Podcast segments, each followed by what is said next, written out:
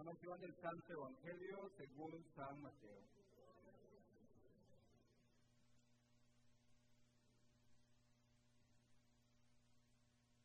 Cristo vino al mundo de la siguiente manera. Estando María, su madre, desposada con José, y antes de que vivieran juntos, sucedió que ella, por obra del Espíritu Santo, estaba esperando un hijo. José, su esposo, que era hombre justo, no queriendo ponerla en evidencia, pensó dejarla en secreto. Mientras pensaba en estas cosas, un ángel del Señor le dijo en sueños, José, hijo de David, no dudes en recibir en tu casa a María, tu esposa, porque ella ha concebido por obra del Espíritu Santo.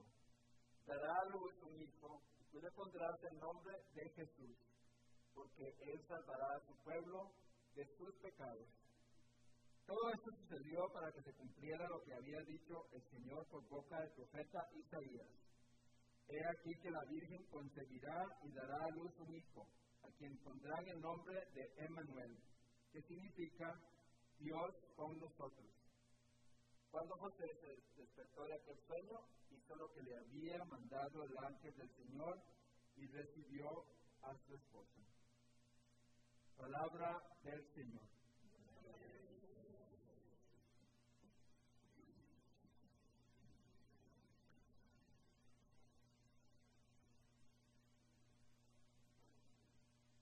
Vale que podamos ser, ¿verdad? Que el ángel le dijo eso, que si hubiera sido un macho o machista de esos que andan por ahí, pobre María, hubiera ido feo, ¿verdad?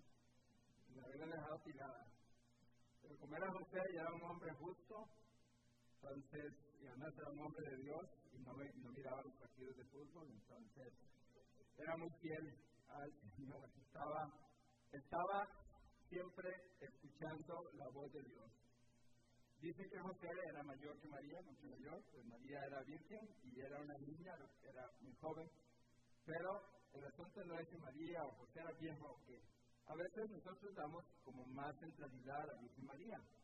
Y está bien, pero si José no hubiera estado ahí y no es el hombre que es en ese momento, un hijo de Dios, un hombre fiel a los mandatos de Dios, María eh, no se hubiera realizado el plan de Dios en la historia de salvación, porque el descendente que viniera, que pudiera ser el, el salvador del mundo, tenía que nacer de la descendencia davídica, de David.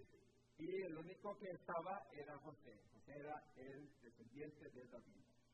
Entonces, el sí de José es tan importante como el sí de María. Para que no nos quedemos pensando que solo María era superhéroe, ¿verdad?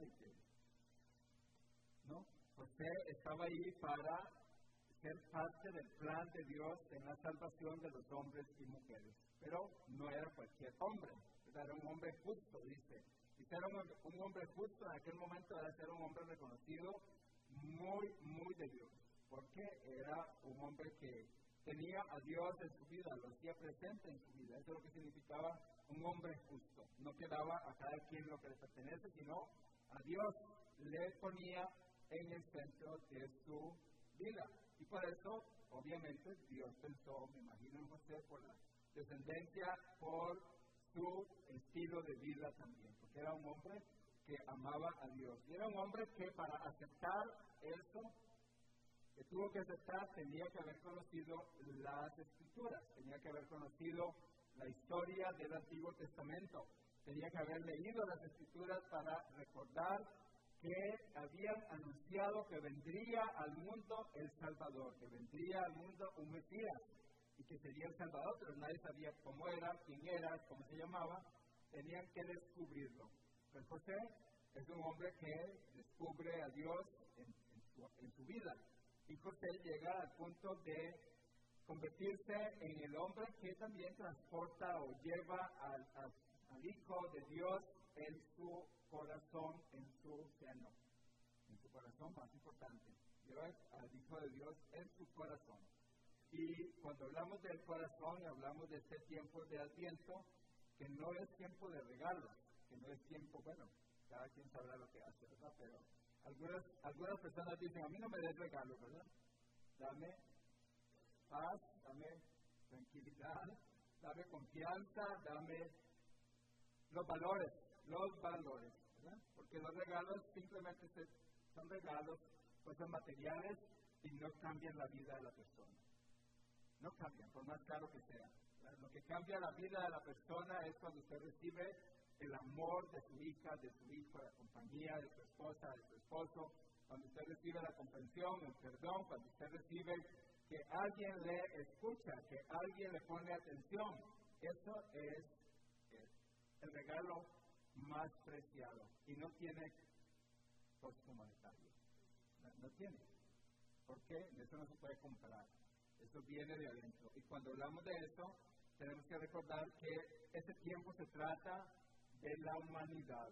Humanidad. Jesús, Dios, que es el Dios por todos los siglos, se hace hombre, se hace carne, se hace persona, para parecerse a nosotros en todo, menos en el pecado, y para venir al mundo y morir por nosotros, para darnos la salvación. Entonces, la divinidad con la humanidad se juntan en la figura de, Jesús, que es hombre, pero es Dios. Es la, la, comunicación, la conexión de lo divino y lo humano, lo que celebramos hoy.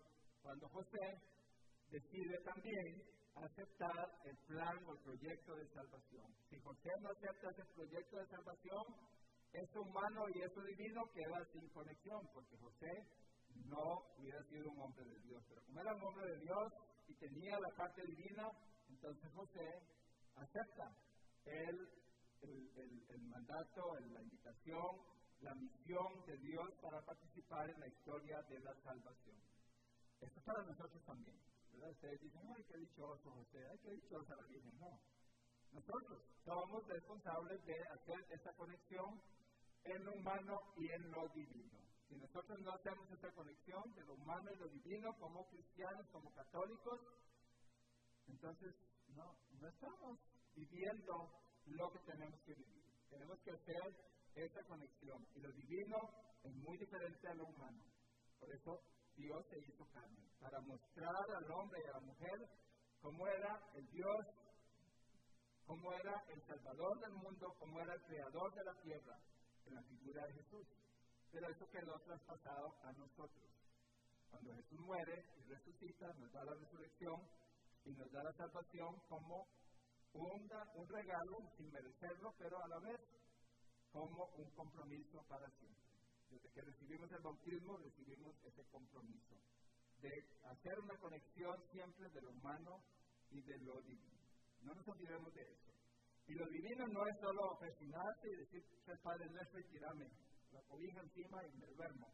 No, lo divino es más que orar, es más que hacer una oración eso es parte, pero no es todo. Lo divino tiene que ver con lo humano, y si es relacionado con lo humano, entonces no es tan fácil de vivir lo divino.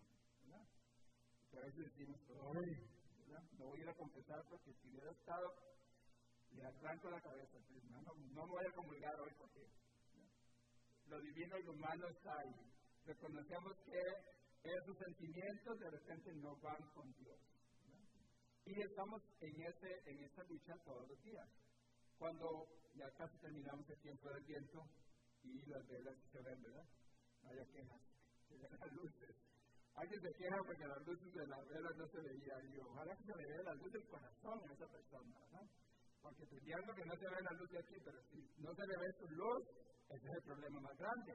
¿no? Mejor que si esa no se ve, no hay problema. Que se vea la luz que ya estamos preparados estamos listos para eh, seguir sirviéndole a Dios aquí en la tierra. De los cuatro o cinco signos del Adviento, José es un signo importante del Adviento. La Virgen María es el otro, el profeta Isaías es el otro, eh, Juan Bautista el otro, y la parte litúrgica, la, corona del Adviento, el, color de los ornamentos, la música, los cantos han sido diferentes o no.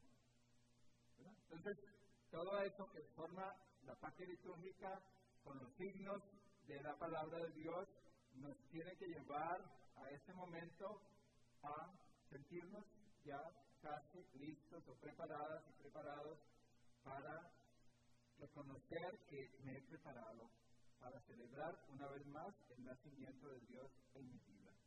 Que eso humano, que eso divino se haga realidad en nosotros. Olvídense de los regalos si no hay dinero, y no hay que gastar lo que no tenemos. Entonces mejor demos el regalo que no tenemos que ir a gastar con la tarjeta que se nos va a ir el asunto. Entonces mejor damos lo que está en nuestro corazón, que es de gratis, que es lo más importante y es lo más valioso. Eso es lo más importante en este tiempo. Eso es lo más importante. Lo demás, si tenemos bueno y si no, si hay luces en la casa, pues bueno, y si no, eso no es lo más importante. ¿Por qué nos desgastamos por aquello que no es humano ni divino, que es comercial, que es comercial, que nos hunde, que nos pierde, que nos echa a pelear, ¿verdad? Porque nos echa a pelear. ¿Por qué gastaste tanto? ¿Por qué fuiste aquí? ¿Por qué esto? Nos echa a pelear. Entonces no provoquemos eso. Y este tiempo es para que entremos en nosotros. Para que entremos en nosotros, nos veamos a nosotros, nos reconciliemos con nosotros, nos perdonemos a nosotros y busquemos al Dios, al Emmanuel, está Dios con nosotros. Aquí está. Tenemos que buscarlo ahí e identificarlo. Que así sea.